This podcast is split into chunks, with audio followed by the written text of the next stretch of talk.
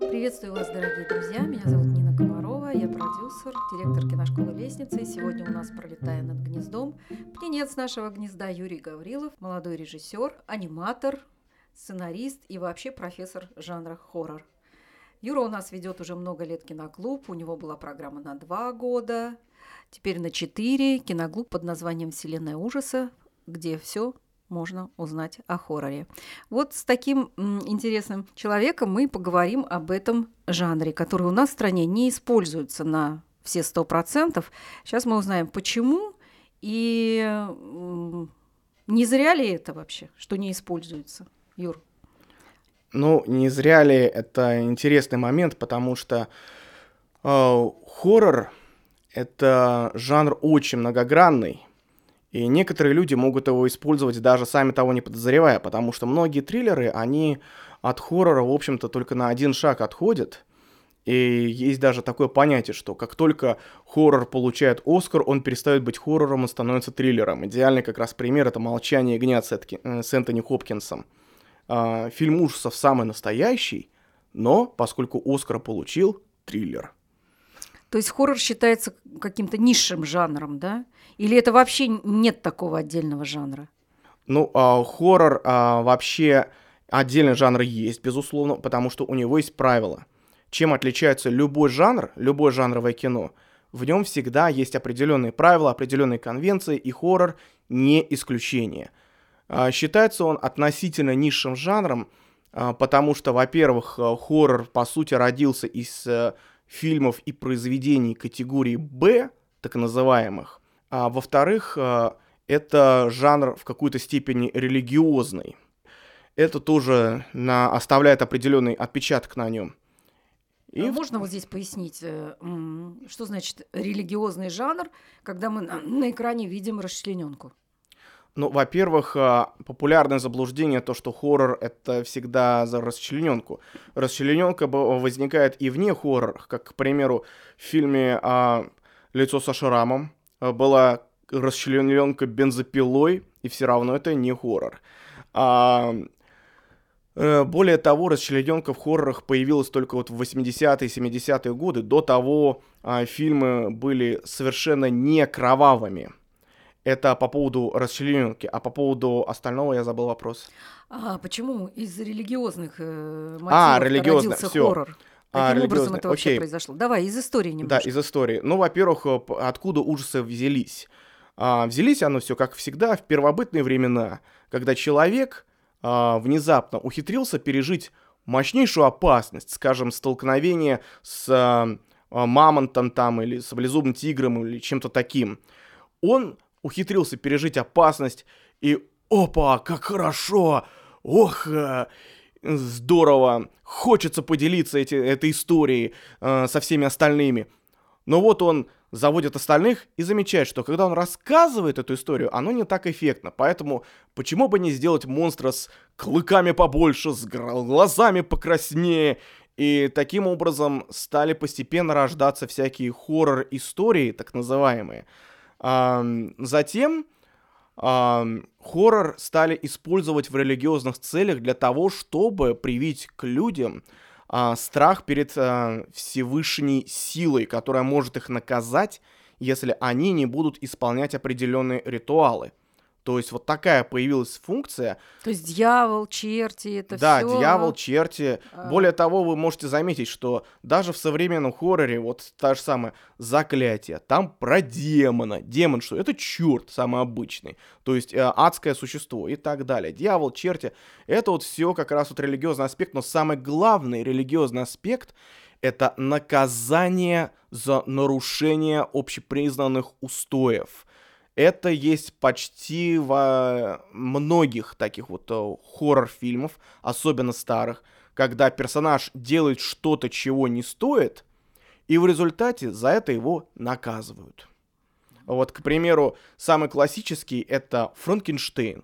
Ну что он хотел? Он хотел а, создать а, существо а, наподобие Господа, таким образом возгордиться, как бы дать Господу подых И в результате его собственное творение как бы стало его наказанием, потому что это оказался монстр неуправляем, это оказался самый большой позор в его жизни и самый большой кошмар в его жизни, который преследовал его как незаконнорожденный ребенок, который хочет, чтобы его приняли, чтобы его любили, а Франкенштейн, Витя Франкенштейн отказывается.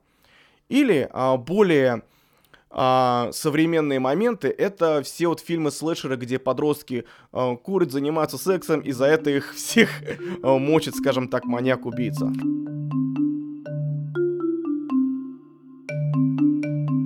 Тоже. Вот, давай немножко об истории еще. Да. Современная чуть позже. А, вот вообще, какие из известных студий начали первые снимать хоррор, и какие мотивации были у этих студий вкладываться бюджетами в эти э, фильмы? Окей. Um, Наверняка же все просчитано. Да, было. все было, про... естественно, все просчитано. Все, что делают студии, все просчитано. Но а, какие студии первыми стали снимать хоррор, это трудно сказать, потому что э, хоррор вообще, вообще вся история. Ну первое, да. американские? Нет, как ни странно, немецкие. А, вообще, а, и даже я бы не сказал, что немецкий, есть вообще слух о том, что а, в России в 1910 году был снят фильм под названием «Дракула». А где оно? А нет его. Нет ни фильма, ни записи никаких, ничего. Просто есть, скажем так, слух, что это кино существует и, возможно, в единственном экземпляре у какого-то мега-коллекционера. И никогда никто больше это кино не видит. То есть э, все вот именно старое немое кино 1900, 1900-х, 1910-х, 1920-х, многие из этих фильмов утеряны, поэтому наверняка установить трудно. Но есть тенденция, что вот э, в немецком кино стали популярны фильмы эскапизма. Ну, то есть э, фильмы, которые позволяют сбежать от повседневной реальности в мир фантазии потому что повседневная реальность в Германии 1920-х была, мягко говоря, не самая лучшая. Только что была Великая война, а, страна в разрухе, народу хочется освободиться хотя бы интеллектуально. И вот э, народу представляют, окей, фильмы про какую-нибудь интересную, странную, выдуманную реальность. И вот тогда появилась научная фантастика, к примеру, «Метрополис», и тогда же появились э, фильмы ужасов, как, к примеру, «Кабинет доктора Каллигари» или «Носферату». А, все это немецкие а, фильмы, а, либо экранизации известных произведений, как «Носферату», экранизация Дракулы, либо оригинальной истории, как «Кабинет доктора Каллигари», но фильмы, заложившие определенную основу, одна из которых это, по сути, фантазия. Фантазия всегда являлась одной из ведущих черт жанра хоррор. Ну а затем, когда в дело вмешался в Голливуд, естественно, все стало более, скажем так, э, формулировано, я бы сказал. Э, с одной стороны, появились режиссеры, которые просто выучились на этой немецкой школе импрессионизма. Вот, кстати говоря, вот кабинет доктора Каллигари, с одной стороны, шедевр экспрессионизма, с другой стороны, шедевр хоррора. А тут появились люди, которые на экспрессионизме научились, и решили попробовать его воспроизвести, но уже на американской территории а, или даже на европейской территории. И вот а, одна из таких самых первых студий, которая смогла на этом срубить деньги, это студия Universal. Universal ну, Pictures. Это уже были 30-е годы, да? А, да, это Или даже да, конец, еще 20-е, еще 20-е. А, один из первых фильмов Universal, на самом деле Universal существовал с 1910-х, по сути. Один из ее первых фильмов был в 1915 году был снят. «Трафик душ» про нелегкую жизнь проституток. А затем а, в 1920-х они сняли сначала, ну, фильм, экранизацию а, «Горбун из Нотр-Дама», который, как бы, можно сказать, один из первых предпосылок жанра хоррор. А затем сняли экранизацию а, фантома в опере или призрака оперы с участием того же самого Лона Ченни старшего. И призрак оперы в результате стал одним из первых таких вот а, фильмов жанра хоррор студии Universal, и он был настолько успешным, что студия Universal стала ковать железо пока горячо, и в 30-40-е годы они фактически рулили жанром хоррор. Самые известные фильмы какие до наших дней дошли из этих?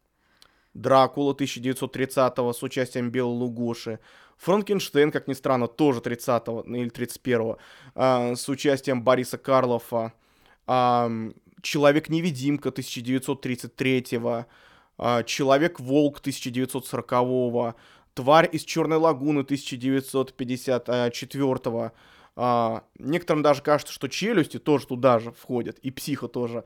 А, я придерживаюсь мнения, что и челюсти, и психо тоже можно считать, скажем так, классическими юниверсалскими фильмами.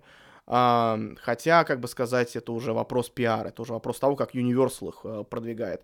Но по сути, да, вот а, именно из самых старых вот как раз Дракула, Франкенштейн, Человек-волк, Человек-невидимка и все, что с ними связано. Смотри, начиналось все в Германии, подхватила Америка, а другие как бы континенты использовали этот жанр? Использовали, но не сразу. А надо иметь в виду, что в результате сначала Первой мировой, а затем Второй мировой а, очень многие континенты были, скажем так, не в самом лучшем положении. Америка, у нее все-таки было уникальное, а, скажем так, преимущество – она была отделена от всего мира э, океаном, в результате чего ни одна из войн не происходила на ее территории, скажем так. При этом Америка очень здорово нажилась с Первой мировой и особенно хорошо нажилась со Второй мировой. Э, так что теперь, когда в Америке маленький кризис возник, э, у них, естественно, там необходимость третьей, но это другое. А, короче говоря, Америка смогла нажиться, и в результате она стала первой и не только в жанре хоррора, но и, кстати говоря, в жанре анимации. Потом, уже в 40-е годы, 50-е годы, и то, и другое стали подхватывать другие страны. А, к примеру, Япония подхватила жанр хоррор просто удивительнейшим образом в 50-х годах с фактически изобретением такого жанра кадзю. То есть это фильм ужасов про гигантских монстров, разрушающих города самым известным из которых стал Годзилла.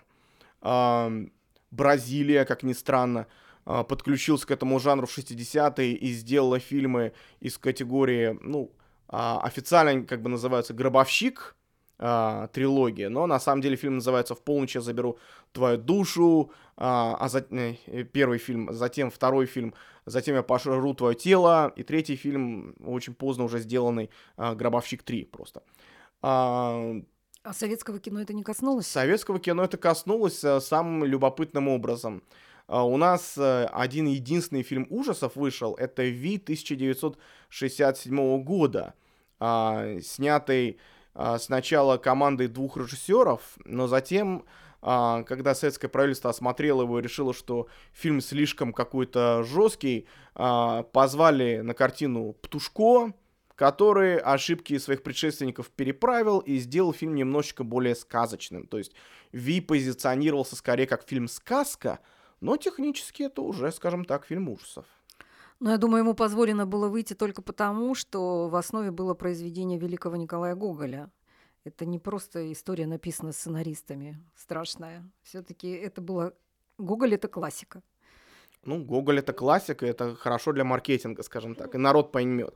У нас в России э, ужастики, особенно в Советском Союзе, э, к ужастикам вообще было отношение отрицательное. Я думаю, для советской цензуры это был главный аргумент. Это классика.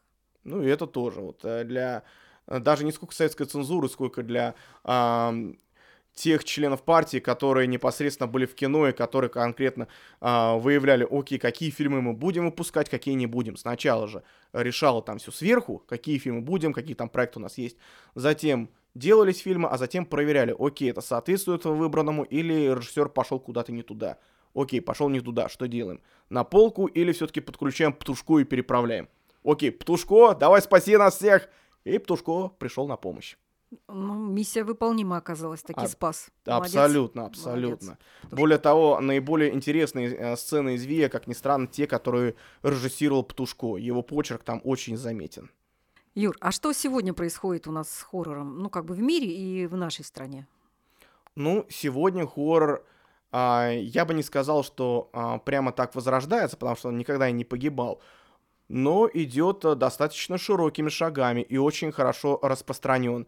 А, в мире хоррор прошел через несколько стадий, но это до сих пор является одним из самых таких а, востребованных жанров, а в последнее время это один из немногих стал жанров, а, который очень хорошо может набирать деньги в мировом прокате. Вот идеальные примеры это вот фильмы Джордана Пила, как, к примеру, «Прочь» или вот недавнешний фильм «Мы». Оба фильма очень мощно набрали в прокате. А, в то время как драмы, скажем так, с бюджетами чуть-чуть больше в прокате столько не набирают вообще. А это вот оригинальные истории набрали в прокате. А, опять-таки, вот а, практически все, что выпускает студия Bloomhouse Pictures и продюсер Джейсон Блюм, все, что выпускает продюсер Джеймс Ван и его студия Atomic Monster, все очень хорошо и широко выходит. И у нас в стране тоже ситуация, на самом деле, выправляется. Как, к примеру, у нас выходит проект Гоголь начало, вот, э, который очень э, успешно у нас разошелся. А, недавно у нас а, сняли Ви в 3D, сейчас снимают сиквел, а, тоже относительно успешно разошедшийся. Даже вот а, «Ночной дозор» Тимура Бекмамбетова, хоть и является как бы физически фэнтези, там на удивление много хоррор-элементов, и никого это не отпугнуло, никому это не помешало занести в кассу очень много денег, и фильм очень даже успешен. Так что в России хоррор, конечно, есть неудачные проекты, это как у всех. Но э, постепенно у нас, скажем так, любовь к жанру возрождается. А, у нас народ постепенно начинает к жанру привыкать. Хотя, конечно, хоррор до сих пор считается как бы жанром низшим и так далее, но это уже либо люди, которые не совсем точно понимают, э, какие фильмы ужасов есть, или те, которым просто лень делать что-то э, в рамках именно этого жанра.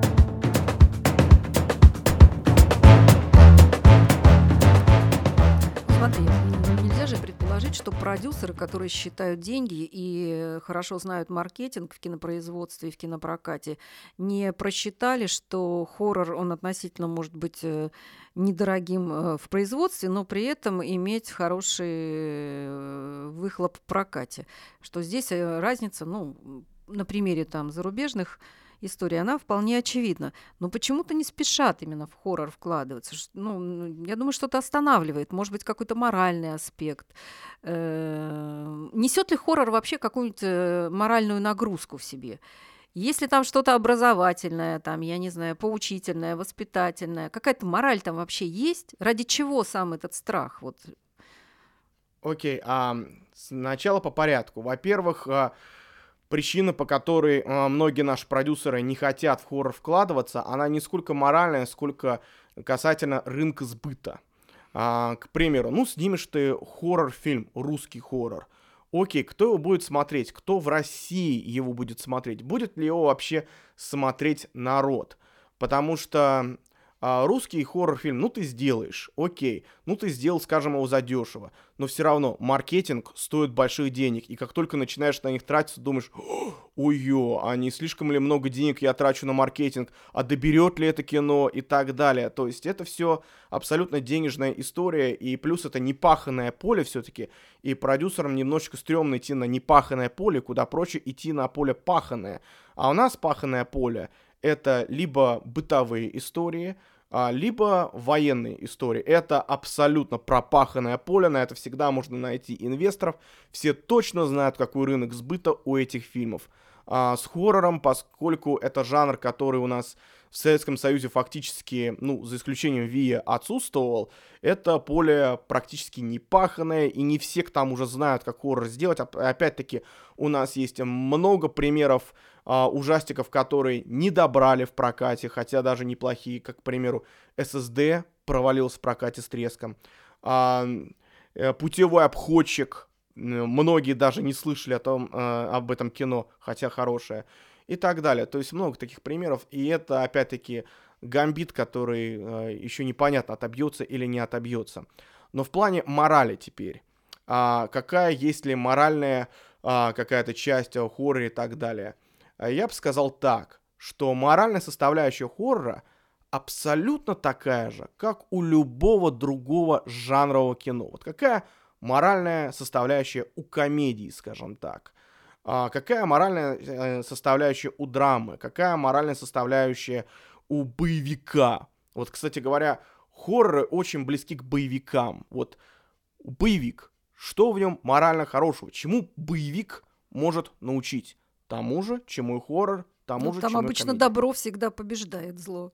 Ну, типа, положительный герой должен победить. Ну, в финале. в хорроре тоже такое есть. А Есть в хорроре огромное всегда, типа, дьявол э, вот добили, и на титрах он оживает и идет э, в глубину кадра. То есть, э, Ну, что это- нам оставляет надежду, что, в принципе, Но будет это- продолжение, и дьявол жив. Вот Окей, это надо, пони- это надо иметь в виду такой момент, что многие хоррор-фильмы снимаются с расчетом на то, что а вдруг мы снимем продолжение, чуть тебя знает и так далее. Это а, в 80-е годы такая была вообще а, мода, и суть в том, что именно такие ужастики к нам как раз и дошли. В а, 20-х, 30-х, 40-х, 50-х все было совсем не так. Дьявола побеждали окончательно, но затем, когда снимали продолжение, думали, «О, ой, а как же мы его вернем-то? Что для продолжения-то и так далее. А, И вот в 80-е, чтобы не было таких вопросов, стали уже а, предусмотрительно, скажем так, признаки жизни дьяволу сохранять. Но, скажем, с боевиками тоже не совсем все окончательно, потому что, скажем, Джон Маклейн, герой боевик- а, боевиков «Крепкий орешек», он победил одного террориста а, в фильме «Крепкий орешек», а затем в «Крепком орешке 2» просто появился другой террорист, а потом третий. То есть он не побеждает терроризм. Терроризм остается и процветает. Это террористы просто сменяются, один, другой, третий, четвертый и так далее. А само зло, сам терроризм остается. И в этом-то как раз а, самая прибыльная часть крепкого орешка, а, поэтому крепкого орешка можно клепать до бесконечности. А, и с ужастиками а, та же фишка, что типа само, скажем, зло остается, но именно злодей на данный момент, скажем так, побежден. Опять-таки, как я говорил, в ужастиках одна из составляющих это нарушение и наказание. А нарушители меняются, но наказания, скажем так, остаются. И дальше, когда монстр будет восстанавливаться, он будет восстанавливаться, чтобы уничтожать следующих нарушителей. Джейсон, кстати говоря, Джейсон очень часто умирал окончательно, но затем восстанавливался, пока в шестой части не решили, ладно, ладно, в пень, на этот раз будет умирать не окончательно. А, и он всегда возвращался, чтобы всегда наказывать детей за то, что лезут куда их не звали, за то, что делают то, что им запрещено, по сути, делать э, церковью, родителями, консервативным обществом в целом.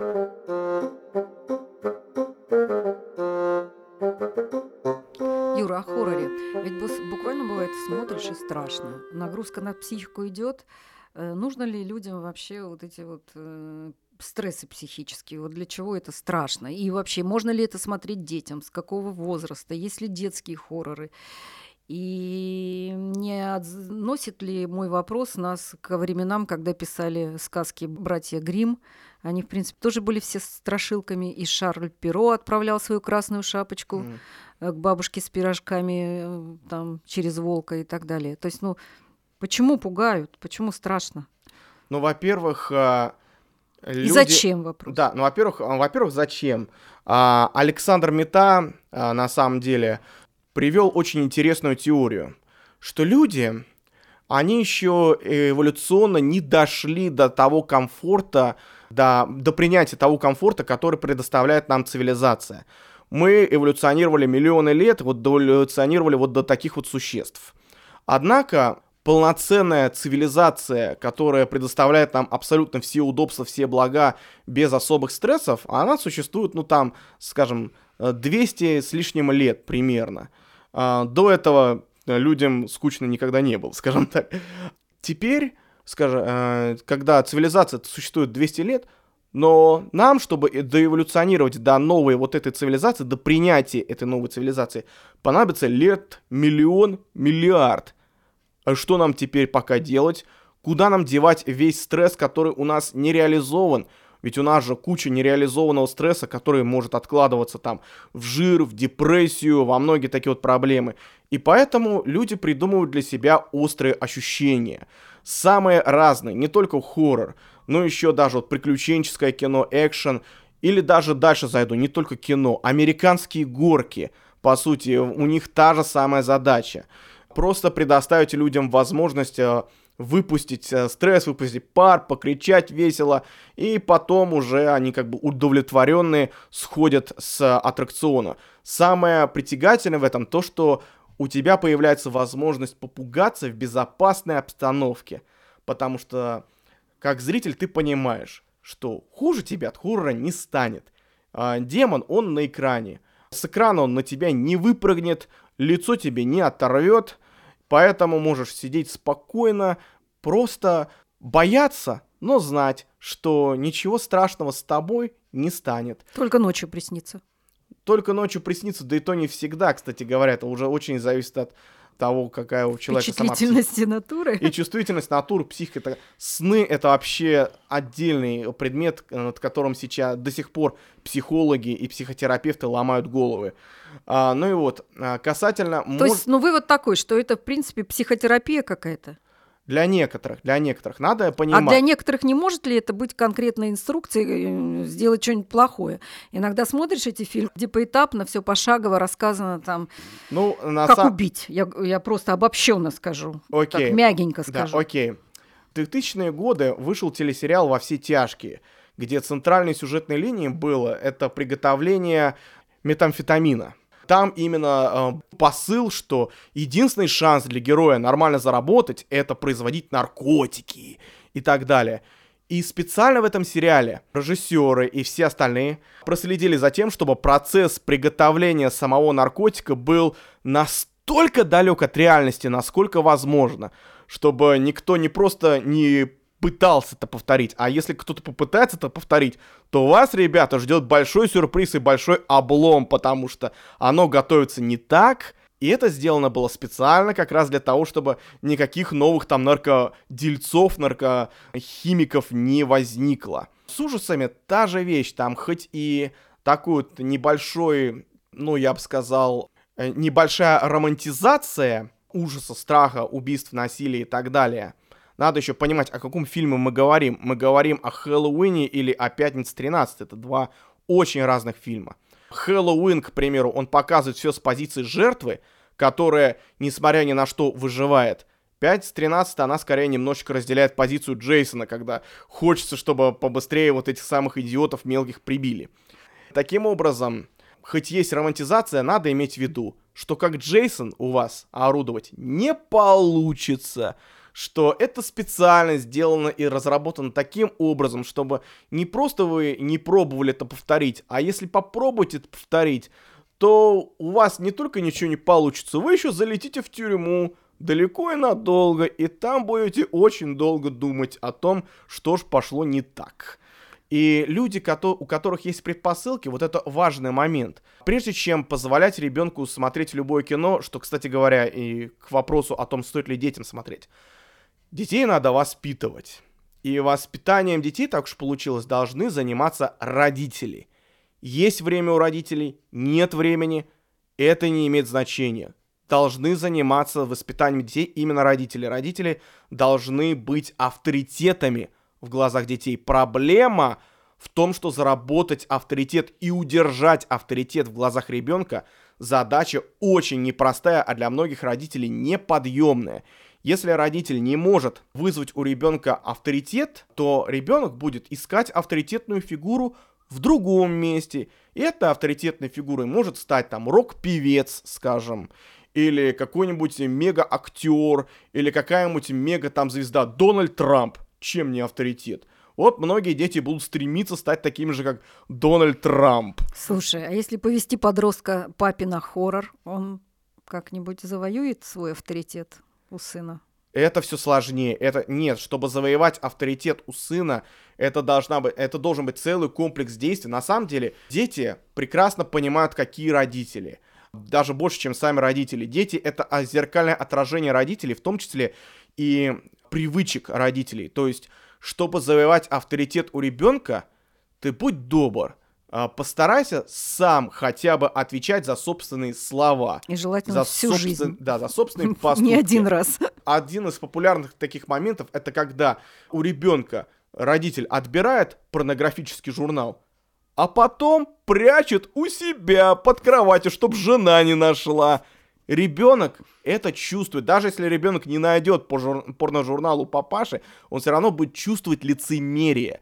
И из-за этого он начнет понимать, что, окей, самое главное это не делать то, как папа скажет, а создавать видимость того, что я делаю то, как папа скажет.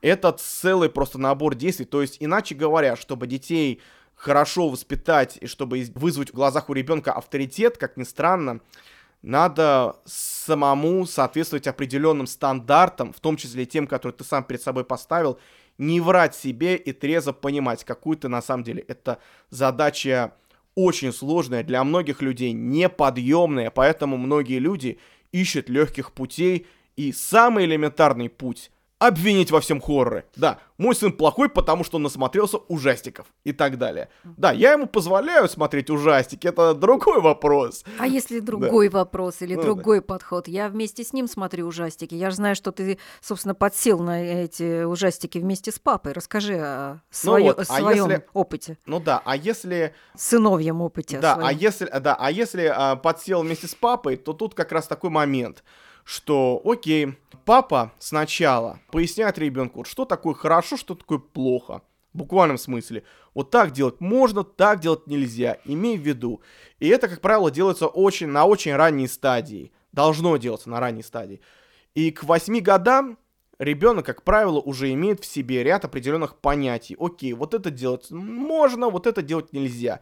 И с этими понятиями он смотрит ужастики любой ужастик, да и вообще любое кино сделано с расчетом, что у зрителя есть в голове определенные понятия. Шокирующее может сработать только если в голове у зрителя понятие, что это шокирует. А страшное сработает только если у зрителя есть понятие в голове, что это страшно. Так же, как и смешное, романтичное и так далее. Ну вот, к примеру, почему вот то, что делает Кристиан Грей в 50 оттенков серого, это романтично, а если то же самое попытается сделать там, не знаю, какой-нибудь э, работник, э, там, какой-нибудь прораб, это будет стрёмно, это будет извращение, это будет фу-фу-фу, ми-ми-ми. Потому что разные понятия, разные отношения, и люди это понимают. Люди, которые смотрят кино, они понимают, что можно, что нельзя и как лучше это делать. И уже с этим расчетом смотрят. И вот с ужастиками то же самое. Когда ребенок смотрит ужастики, у ребенка уже есть, или по крайней мере должен быть, базовый какой-то курс в мозгу от его родителей, что вот так вот поступать можно, а так поступать нельзя. Вот это хорошо, а вот это омерзительно. И все, и так оно дальше уже пляшем отсюда. Насколько я знаю, в твоей семье э, все единомышленники, все любят хорроры. Папа любил, и мама смотрит вместе с тобой, и сестра. Ну, это э, немножечко э, неоднозначно. К примеру, папа мой, да, хорроры любил, но он любил фактически все, что приходило с Запада, потому что он очень сильно ненавидел Брежневский СССР. Так что получилось, ну, подросток, бунтарь и так далее. И все, что приходило с Запада, ему казалось... О, потрясающе! Э, Полицейская академия, самая смешная комедия на свете. Кошмар на улице Вязов, самый страшный фильм на свете. А уж фильмы с Брюсом Ли, ох, сколько в них философии вообще! И все, он фанатично а, любил все западное, как и многие, на самом деле, граждане СССР в то время, потому что это было кино, с которым мы никогда не сталкивались. Ну а я, естественно, это подхватил немножечко. Как всегда, любой а, ребенок, он сначала копирует своего папашу, а потом идет немножко против папаши. А, ну и вот и я начал копировать а, этот момент у моего отца а, с любовью к хоррору и к хэви-металу. Жанры, которые, кстати говоря, не очень далеки друг от друга. Рок и хэви-метал, они очень близки к хоррору. А что касается моей мамы, моя мама, она скорее мирилась с тем, что мне нравятся ужастики. На самом деле, э, ей э, просто нравится кино, э, скажем так, хорошее, вне зависимости от жанра. В последнее время все кино ее разочаровывает. Все абсолютно. А сестра, так э, сначала ей хоррор очень понравился, но затем я просто э, настолько создал у нее отвращение к кино, я настолько ее задрал кино, что она решила, тьфу тебя, ухожу в психолога. И все, сейчас она психолог, очень Юр, даже ну, хороший. она-то психолог, а ты э, на сегодняшний момент уже режиссер, который э, и сам снимает хоррор. Да. Я, я надеюсь, что ты его когда-нибудь закончишь в ближайшее даже время. И, мам, и мама твоя порадуется. И, наконец, она увидит вот то самое кино хорошее, которого она долж, э, ждала столько лет. Абсолютно. А, абсолютно закончу. Более того, я сейчас э, на постпродакшн стадии, я вижу конец, скажем так. Просто к концу я подхожу неравномерно. Некоторые вещи занимают очень много времени, некоторые мало. Но это уже касательно моего производства в целом. А кино, которое я снимаю, кстати говоря, не совсем хоррор. Там есть хоррор-моменты, там есть комедийные моменты, там есть сюрреалистические моменты. Это не совсем жанровое кино. Все-таки строго жанровое кино, чтобы снимать это, нужны все-таки средства побольше и команда получше.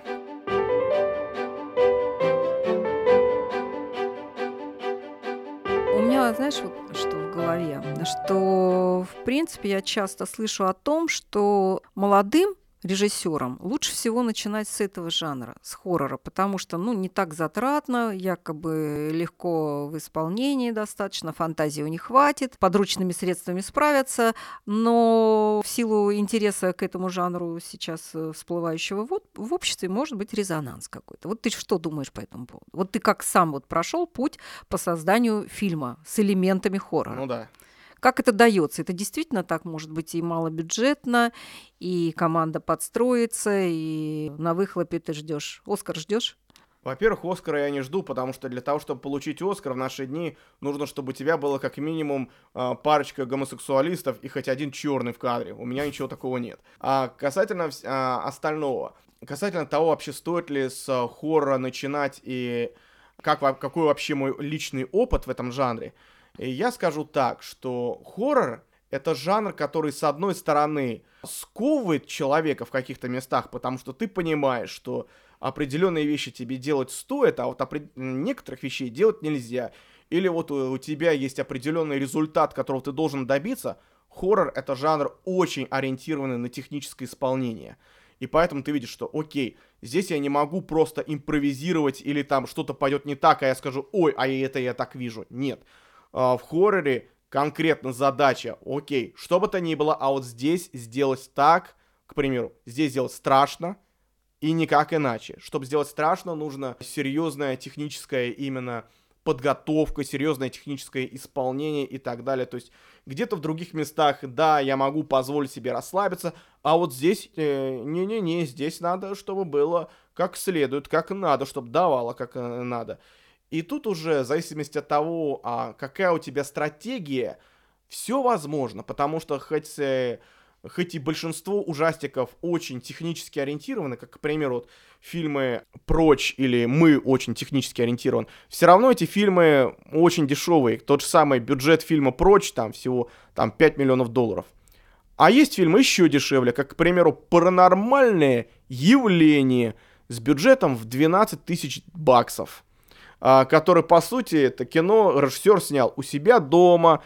А, большинство этих денег ушло на ремонт и реновацию дома, чтобы он выглядел поинтереснее для фильма. Снято на любительскую фактически камеру, но режиссер и продюсер по совместительству Орен Пелли, он прекрасно знал, как он будет использовать какие средства и каким образом э, будет этот фильм выпускать.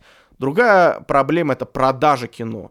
Надо понимать всем, мы живем при капитализме. При капитализме главное даже не сколько, как ты там смог что сделать, а как ты это потом продашь. И вот это очень серьезный вопрос, о котором нужно задумываться э, многим э, режиссерам начинающим и абсолютно всем начинающим продюсерам. Вот есть у тебя кино, вот ты сделал кино, окей, дальше что?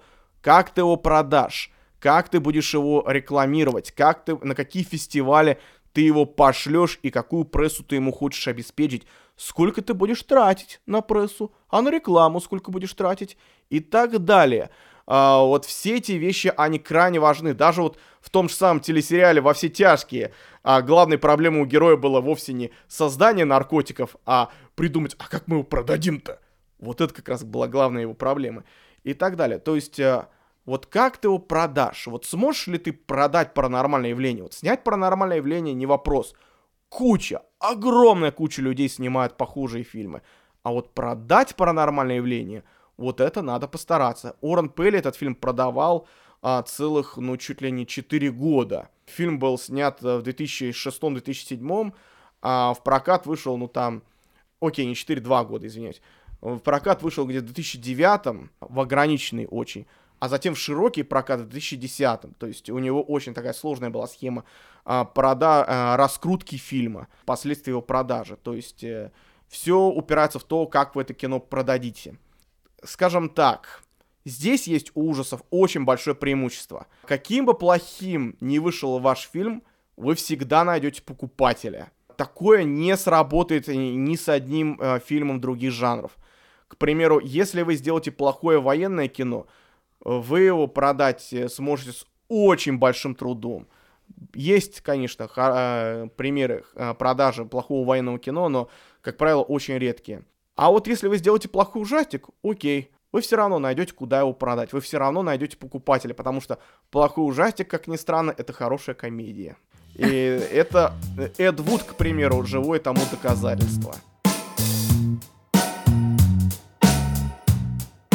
Я знаю, что ты э, работаешь э, с фестивалем хоррора. Вот, э, наверное, по ходу работы вот, ты отсматриваешь очень много фильмов, которые много. присылают на фестиваль, да. И можешь ли сейчас обобщенно сказать, вот, собственно, какая тенденция, как снимают, какого качества, какого уровня, есть ли интересные работы, хоть одна интересная на, на все тысячу, которых присылают и так далее.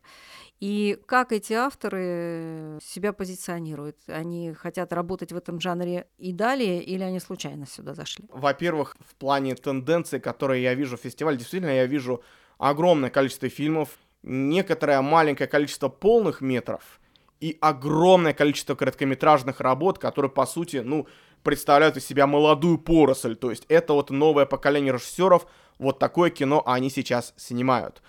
И я вижу, что некоторые режиссеры, они прекрасно понимают, куда идут и какую задачу ставят, но не все.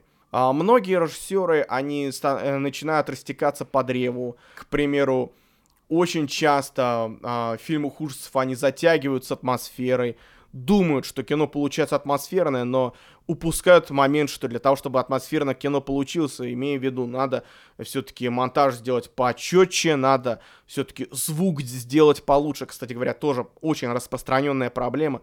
Это плохой звук в ужастиках. А, кстати говоря, отчасти поэтому у меня сейчас уборщица немножечко сейчас заторможена, потому что я сейчас работаю над звуком этого фильма и стараюсь его вывести на какой, на какой-никакой уровень. Но, скажем так, плохой звук или наивное просто ожидание, что этот фильм а, может сработать, потому что у меня здесь есть призрак, у меня здесь есть что-то жуткое. Нет, не сработает, потому что вы при всем при этом делаете кино пафосное, без юмора, без какой-то начинки, и при этом технически несовершенное. Если уж делать кино пафосное, то постарайтесь технически довести его до настолько мощного совершенства, насколько вы просто можете, насколько позволит ваш бюджет. И вы увидите, что народ это просто будет привлечен, потому что народ, осматривая фильмы, они заметят, окей, вот какое кино понравилось, какое не понравилось, а вот это вот интересно сделано и так далее. Многие люди, опять-таки, стараются налегать на какие-то относительно шокирующие элементы, но при этом точно не знают, как шок передать, потому что у них нет денег на профессиональный кровавый грим, скажем так, профессиональные эффекты, поэтому нормально расчлененку сделать не могут и так далее. Но при всем при этом так, чтобы если какие уникальные работы, если какие интересные, в какой-то степени каждый из этих ужастиков по-своему уникален, особенно если смотреть ужастики там а, корейские, японские, французские, а в огромном количестве приходят, там испанские, итальянские, в них есть некоторые моменты чисто народные какие-то моменты творчества. И я считаю, что лучше всего, какой бы вообще жанр ни взять, снимать кино про то, что знаешь. Не стесняться того, что ты не из Голливуда. Наоборот, э, окей, делаем кино именно русское с в российских реалиях, в, с русскими актерами, с русскими проблемами. Вот, к примеру, замечательно у нас э, недавно выходила короткометражка «Морок». Режиссер этого самого «Морока», потом еще другие короткометражки делает. И про что? Это, по сути, про а, персонажа, который много пьет, и из-за того, что он много пьет, к нему является демон. Логично, логично. Да, как раз вот проблема. Логично и замечательно. Я, кстати, с автором этого Морока знаком. Замечательный человек, и у него а, некоторое время был проект, скажем так, другого плана, но он а, решил сделать все-таки хоррор, и Морок у него просто потрясающе выстрелил. К тому же он из Челябинска. А челябинцы всем известно, насколько суровы. Кому неизвестно, посмотрите нашу Рашу. Он воспользовался тем, что он живет в Челябинске, вот в этой самой натуре, у него есть доступ к определенной натуре, к определенным лю- людям, и он это использует и придает фильму определенный флер, так называемый. То есть технически это кино, скажем так, стандартное, но именно тот факт, что оно имеет определенный русский настрой, делает это кино интересным, уникальным, потому что голливудских фильмов с русским характером днем с огнем не сыщешь. Вот я согласна, нужно всегда использовать свои национальные исторические традиции, не снимать о том, что хорошо знаешь.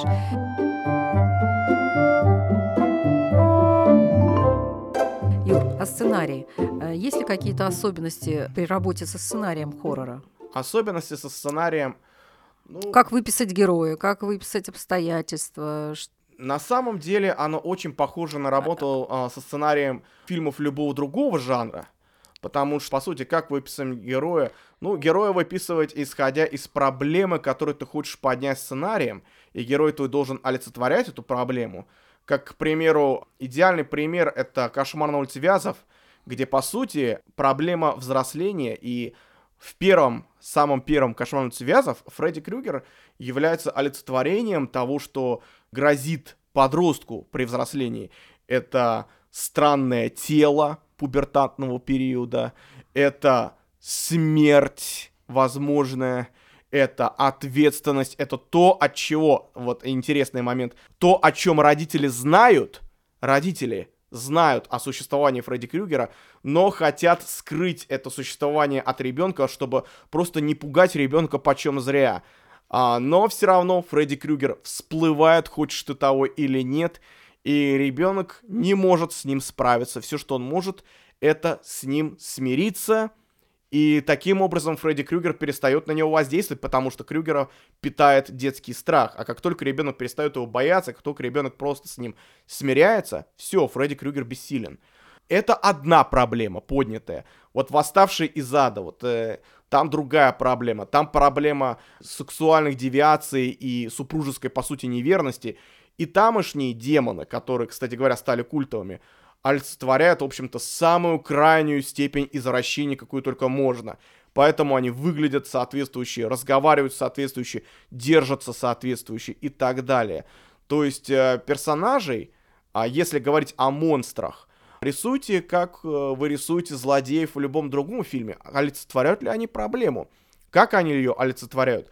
Олицетворяет ли главный герой проблему? Что за проблема? Как она волнует? Проблема, которую вот вы можете найти в ужастиках, может быть любая. Это может быть проблема адаптации, как, к примеру, в фильме Джордана Пила «Прочь». По сути, что проблема? Проблема то, что главный герой хочет жениться на девушке из совершенно другого сословия, а девушка его приводит к родителям, у которых свои планы на главного героя. Какие, не раскрою. Но по сути, мы часто с таким сталкиваемся, когда у нас страх перед родителями, страх перед родителями, которые имеют все-таки власть над э, нашими супругами и которые хотят на нас как-то влиять, которые хотят нас как-то переделать в что-то свое, что-то под себя и так далее. Многих это беспокоит. Опять-таки, морок, проблема алкоголизма и, собственно, тоже вот э, такое олицетворение. Я вообще считаю, что ужастики не стоит воспринимать буквально, что ужастики это всегда метафора на какие-то вещи, которые а, реально могут беспокоить автора или общество в целом. Автор может а, чувствовать эти вещи, которые беспокоят общество, и найти как раз идеальный способ эти вещи изобразить. Отсюда как раз пляшем. И вот как мы пишем сценарий к э, фильмам любого другого жанра. Точно так же выясните сначала проблему, о чем ваше кино, какая будет тема вашего кино. Хорошо, какой персонаж лучше ваше кино сможет олицетворять. И дальше стройте персонажа в фильме ужасов точно так же, как вы строите персонажа в любом другом фильме, потому что хороший персонаж и плохой персонаж, они хорошие и плохие вне зависимости от жанра послушала и подумала, что хоррор это практически э, может выполнять задачи сатиры. Может. Более того, сатирического хоррора в нашем мире огромное количество. Даже если взять Годзиллу того же самого, а откуда Годзилла? Что он из себя представляет? Это чудовище, которое всю жизнь спало под Японией, никем не тронутое, но потом из-за атомных взрывов оно пробудилось. И Пробудилось оно очень недовольное, и пошло оно со злобы крушить Японию, убивать людей и так далее. Что оно из себя представляет? Оно представляет из себя известные события, которые произошли в Японии от Зилы.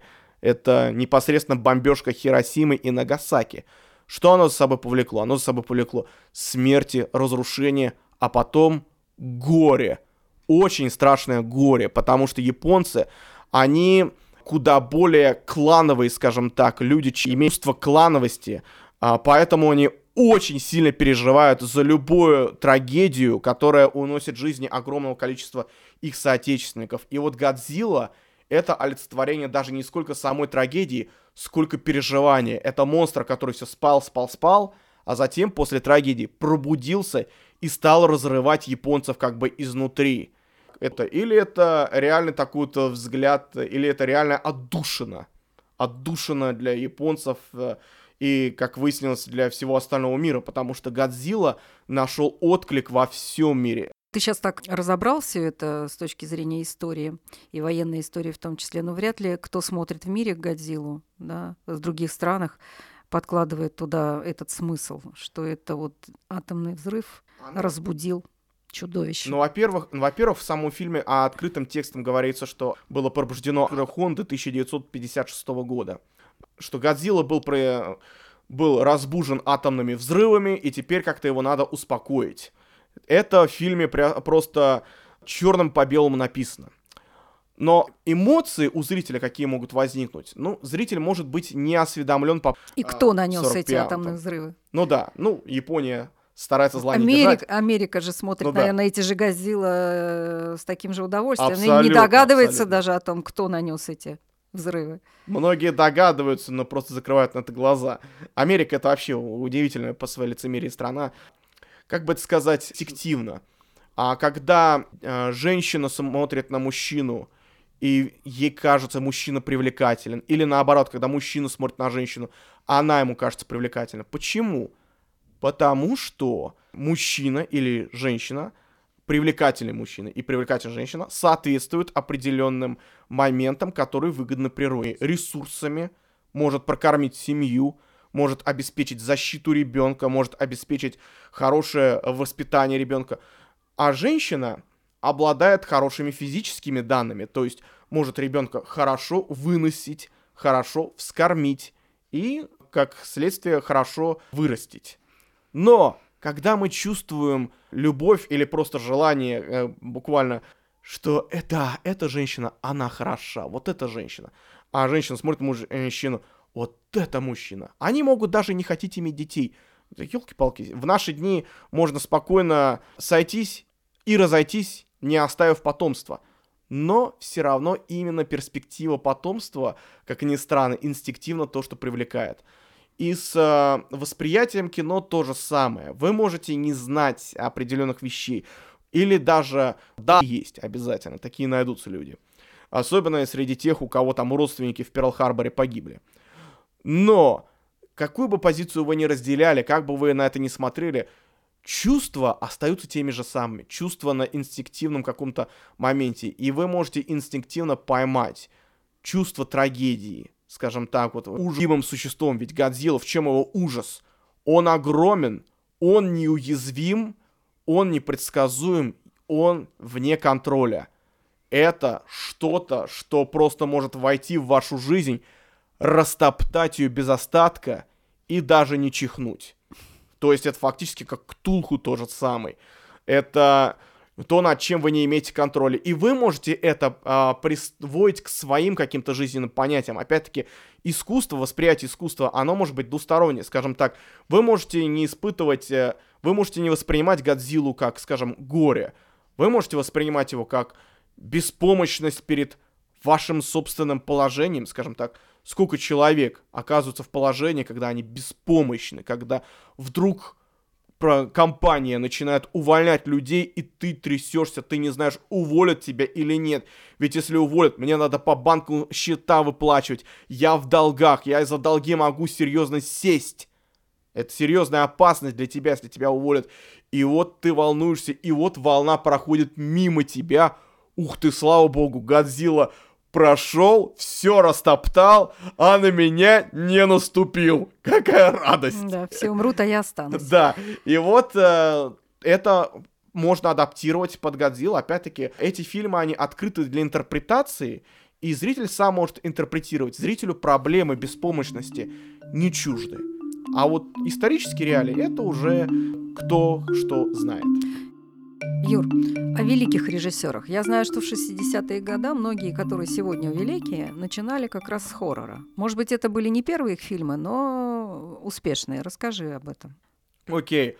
Во-первых, не в 60-е, а вообще а, на всей истории а, жанра. Многие великие, они доходили до хоррора, как, к примеру, Хичкок, он до хоррора дошел постепенно, он вообще начинал с комедий. Но есть некоторые режиссеры, которые сумели себе сделать имя на хорроре. И, как ни странно, они процветали в 70-е годы особенно сильно. К примеру, Уильям Фридкин с художественным фильмом «Изгоняющий дьявола». До «Изгоняющего дьявола» Фридкин, безусловно, кино снимал, но «Изгоняющий дьявола» его закрепил, скажем так, в истории. Стивен Спилберг. Он снял художественные фильмы «Дуэль», Сахарный экспресс, или экспресс Шугарленд вообще, если правильно. А, они очень милые, хорошие фильмы, естественно, с огромным количеством автомобильного экшена, как Спилберг умеет. А затем вдруг снял «Челюсти». И «Челюсти» выстрелило так мощно, что все, Спилберг у многих стал очень долго с «Челюстями» ассоциироваться, пока он не выстрелил потом с фильмом «Охотники за утерянным ковчегом», в которых, кстати говоря, тоже имеются элементы хоррора, потому что «Охотники за утерянным ковчегом» снимался с оглядкой на фильмы 30-х, в том числе и на фильмы типа «Мумия» студии Universal или «Рука мумии» и так далее. В фильмах «Мумия», «Рука мумии» есть очень много таких сцен, которые в той или иной степени были позаимствованы Спилбергом и Лукасом для охотников за утерянным ковчегом и Индианой Джонс. Опять-таки, вот если вы видите фильм про Индиану Джонс, вы точно знаете, что рано или поздно там появится какой-нибудь гнилой скелет, с которого Индиана Джонс там какую-нибудь реликвию снимет и так далее. Это все из мумии и так далее.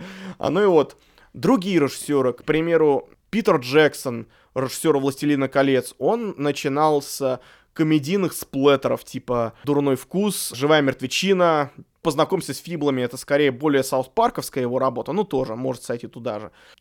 Другие режиссеры, Ридли Скотт тот же самый, у него был художественный фильм «Дуэлианты», снятый в середине 70-х. Кстати, вот Спилберг снял «Дуэль», а Скотт «Дуэлиантов». Ну, фильмы совершенно разные. Дуэль про автомобили, дуэлианты про вообще 19 век. Но прославился Ридли Скотт художественным фильмом «Чужой», снятым в 1979 году, который, в общем-то, вывел Ридли Скотта вперед и потом позволил ему, по сути, снять художественный фильм «Бегущий по лезвию», который у Ридли Скотта получился скажем так, типичным культовым фильмом. То есть, когда он вышел от кино, денег в прокате не набрало, но затем, по прошествию времени, куча людей увидел этот фильм на видео и «Ух ты, а хорошее это кино, оказывается!» и так далее. И таким образом фильм набрал себе культовую популярную, популярность. Но вот как раз вот Спилберг и Ридли Скотт э, это как раз режиссеры, которые смогли от хоррора отойти. Некоторые режиссеры, они в хорроре застревают. Как раз идеальный пример это Уэс Крейвен, режиссер «Кошмар Вязов». Уэс Крейвен в какой-то момент снимал хоррор за хоррором, хоррор за хоррором. Но в конце концов он захотел от хоррора уйти. Его мечта была снять там музыкальную комедию. А никто ему не давал, потому что мы же будем рекламировать фильм со слоганом «От создателя «Кошмар на улице Вязов». Как мы романтическую комедию будем рекламировать с таким слоганом? Ты обалдел? Так что все, и так далее. То есть кошмар на улице Вязов стал его личным кошмаром. Да, в какой-то степени. Поэтому, кстати говоря, он этим... У него так хорошо получился потом фильм «Крик». Потому что суть фильма «Крик» в том, что это фактически демонтаж всех этих слэшеров, фильмов про Фредди Крюгера и так далее. И Уэс Крэвен с огромным просто радостью прошелся по косточкам жанра, который его уже просто достал. И вот э, его самая последняя картина это Крик 4, и мне кажется, это самая лучшая картина, с которой он мог уйти. Сейчас он мертв. А, ну и вот, другие режиссеры, вот Джон Карпентер, к примеру. Карпентер, он вообще человек сам по себе трудный, Э, не умеющий, ну, точнее, не желающий а, работать по студийным форматам, он хочет всегда быть вне формата, он такой панк-рокер, такой так называемый. И он нашел себя в жанре хоррор. Он с хоррора не начинал, как ни странно, он начинал с фантастики. Затем он снял фильм-боевик «Нападение на 13 участок». Но прославился он фильмом «Хэллоуин» 1978 года после чего он снимал хоррор за хоррором, время от времени прерываясь на боевички. Затем он стал снимать какие-то фильмы других характеров, но потом все-таки решил, не, все-таки хоррор самое сильное, потому что с хоррором мне развязывают руки, с другими жанрами все-таки студии слишком настойчивые, слишком назойливые, а я все-таки сам по себе человек и так далее. Сейчас он кино уже не снимает, сейчас он занимается музыкой и правильно делает. Ему уже очень много лет. Я завидую здоровой психики этих людей. Жить э, пожизненно в состоянии хоррора, по-моему, это не для слабонервных. Ну, на самом деле, э, хоррор страшно смотреть, но весело снимать. Опять-таки, идеальный пример, вот Стэнли Кубрик с фильмом «Сияние». У него там в фильме участвовал маленький мальчик, который играл маленького Джеки Торренса. Или Дэнни, Дэнни, по-моему. Дэнни Торренса. А, Дэнни, маленький мальчик Дэнни, а его отец Джек. В исполнении Джека Николсона. Ну и вот, Дэнни Торренс был маленький мальчик, где-то пяти лет. И Стэнли Кубрик, он делал все возможное, чтобы актер, играющий маленького Дэнни, не видел ничего страшного. То есть все сцены, где Дэнни там пугается, все было снято крупным планом, не показывая то, что за кадром ничего и нету, что Дэнни просто корчит рожи перед камерой и так далее. И ему смешно. Другой пример. Линда Блэр, которая снималась в «Изгоняющем дьявола». Ей тоже очень часто приходилось просто корчить рожи под интересным гримом. И очень часто им всем было смешно. И хоррор на самом деле делать смешно, если только его делает не Сэм Рэйми. Потому что если его делает Сэм Рэйми, он будет над актерами откровенно издеваться, он будет откровенно подкалывать актеров, буквально лить им кровь в э, глаза, в рот, нос, уши, э, независимости от того, подавятся ли они или нет. А если актер будет там реально больно, о, вот это ништяк! Сэм Рэймин вообще режиссер очень адский. Что характерно, режиссер Человека-паука и Оза Великого и Ужасного. И там, и там тоже издевался над актерами по полной. Ну, это вот такие личные да. секреты, э, ну, да, провокации это, актеров, чтобы это, их вывести это, на нужную Да, эмоцию. ну это, скажем так, всем известны такие моменты. Ну и вот, хоррор, он страшен только как конечный результат. Как, если его, снимать его, то, по сути, вы имеете дело с ингредиентами, которые в отрыве друг от друга, по сути, не страшны, а наоборот даже смехотворны. К примеру, вы не слышите звуков, которые там реально будут потом на постпродакшене выставлены. Вы не видите эффекта, который он получится в итоге. И есть очень много э, кадров, как вот снимались там всякие эти страшные сцены в том же самом «Кошмаре связов» и так далее. И вы видите, как там часто актеры просто хохочут в голос э, и так далее. То есть э, сами ужасы снимать это как раз э, не проблема. Проблема в том, чтобы поставить себя на промышленные рельсы. Проблема в том, чтобы э, держать определенный имидж и чтобы тебя потом принимали на работу. Вот это настоящий ужас. Вот, к примеру, Джеймс Ганн, режиссер а, фильма «Слизняк», хорошего, кстати, ужастика, потом снял «Стражи Галактики», первых и вторых, и затем вдруг бац, его уволили со Стражи Галактики 3, но потом снова наняли. А, но на некоторое время уволили. Почему? Потому что за ним обнаружили твиты не самого лучшего качества, которые, по сути, подпортили ему репутацию, потому что, о, нет-нет, Стражи Галактики выпускает студия Дисней, мы семейная студия, мы делаем семейное кино, поэтому ни в коем случае такого мерзкого, фу, пошляка мы увольняем. Все, все, все а затем вдруг сообразив, что нет, все-таки Джеймс Ган хороший режиссер. Нет, слушай, Джейми, иди назад. Э, извиняюсь, это просто время было такое, ну, ты пойми, нервы ни к черту и так далее. Вот представьте себе, вот как так жить? Как так жить, когда а, вам приходится держать определенный образ, держать себя в определенных рамках, буквально следить за всем, что вы делаете в интернете. Вот это настоящий ужас. И а, на самом деле через этот ужас, как ни странно, проходят актеры и режиссеры, которые в ужастиках редко мелькают. Вот, к примеру, именитый актер, что если он в Твиттере скажет что-то не то? Тогда ему работы не видать. Именитый режиссер, что если он там в Твиттере что-то не то напис... Э, напишет? Тогда и не видать. Ну, Твиттером, может быть, тогда вообще не пользоваться? Нет, нельзя, потому что, а ты что, скрываешь от нас что-то? Так-так-так, а ну-ка давай назад на Твиттер, давай-давай. А, и так далее. То есть э, выхода нет. Так... Вот Юрий это Васильевич, а ты не боишься, что ты сейчас можешь сказать что-то не то? Сейчас я не в том положении, чтобы как-то бояться, а, потому что я, скажем так, э, не самый раскрученный человек, но даже я слежу за тем, что говорю. Даже я не стараюсь не продвигать идеи, которые не стоит продвигать. Более того, как вы думаете, почему я заговорил о том, как важно воспитывать людей и так далее? Чтобы звучать Хорошо. Ну, отлично. А, и а, пожелай, пожалуйста, нашим молодым кинематографистам, которые вот в точке принятия решения, снимать им хоррор или нет, чего-то хорошего с напутствием добрых слов и с перечнем ингредиентов хоррора все таки Из чего же okay. можно сварить этот суп? Окей. Okay. Во-первых, э, Всем а, молодым кинематографистам я всегда желаю удачи, потому что причина, по которой э, я попал в кино и многие другие попадают в кино, очень часто заключается в том, что почему-то не выходит кино, которое мы хотели бы видеть. И раз уж никто такое кино не снимает, дайте-ка я и сниму его сам. А затем, когда вы начинаете работать, вам э, думается, окей, я уже достаточно поработал, пусть э, потом после меня поработают другие, а то я слишком ленив. Поэтому я поддерживаю конкуренцию, я поддерживаю огромное количество людей, которые хотят быть режиссерами. Мне кажется, что чем больше режиссеров, тем лучше. И таким образом э, просто будет больше кино, и количество перейдет в качество. Касательно того, э, с каким жанром определиться, это все идет от вас, но имейте в виду несколько вещей. Во-первых, каким бы плохим ваш ужастик не получился, вы всегда найдете его продать. Кому его продать. Во-вторых, вы будете совершать ошибки всегда, особенно если будете снимать самое первое кино. Ужастики — это кино, где ошибки многие прощаются. Вот, к примеру, я э, делаю уборщицу сейчас, вот это ужастик. Я также писал сценарий к фильму «Горные огни», ну, точнее, там, под, дописывал сценарий этого фильма, тоже ужастик.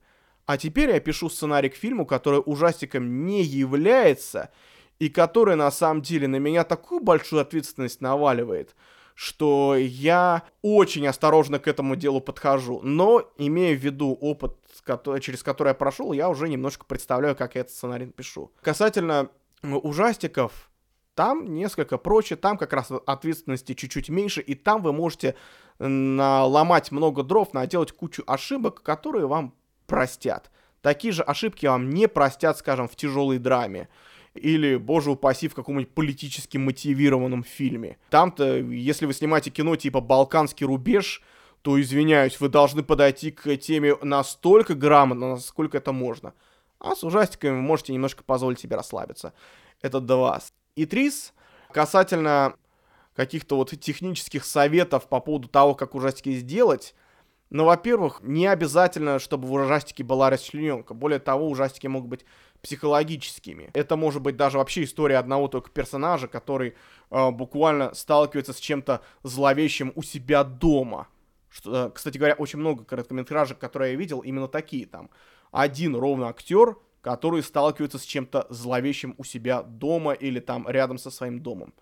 не обязательно, чтобы там была кровь. На самом деле, желательно, чтобы там крови было поменьше, потому что с кровью вам кажется, что это как бы что-то, что, окей, вы сделаете кровь, и больше с вас ответственность снимается. Ничего подобного, на вас ответственность все еще лежит. Старайтесь развлекать зрителя, старайтесь делать фильм развлекательным в первую очередь, понимая, что в ужастиках есть маленькое преимущество. Это то, что зритель готов к дискомфорту, то есть вы можете дать зрителю маленький дискомфорт. Этого э, трудно, это трудно сделать в комедии, это очень трудно сделать в драме. В драме, если дискомфорт зритель испытывает, то это должен быть такой либо очень специфический дискомфорт, либо это будет э, уже техническим каким-то нарушением, какой-то технической проблемой. А в ужастиках дискомфорт, он как раз приветствуется, почти любой. Маленький такой дискомфорт можете сделать зрителю, при этом не забывая, что в ужастиках должны быть начало, середина, конец, что там должен быть четко определенный персонаж и ситуация, которая может стоить персонажу жизни. Вот какой бы вы ужастик ни делали, а главным там должна быть опасность, это перспектива смерти. Перспектива смерти, перспектива исчезновения для главного героя. Вот то, чего боимся мы все. Смерти, мы боимся исчезнуть после смерти и так далее. То, что, кстати говоря, произойдет неотвратно, поэтому мы этого и боимся. Поэтому вы как раз от этого можете плясать. Окей, персонажу угрожает конкретная опасность.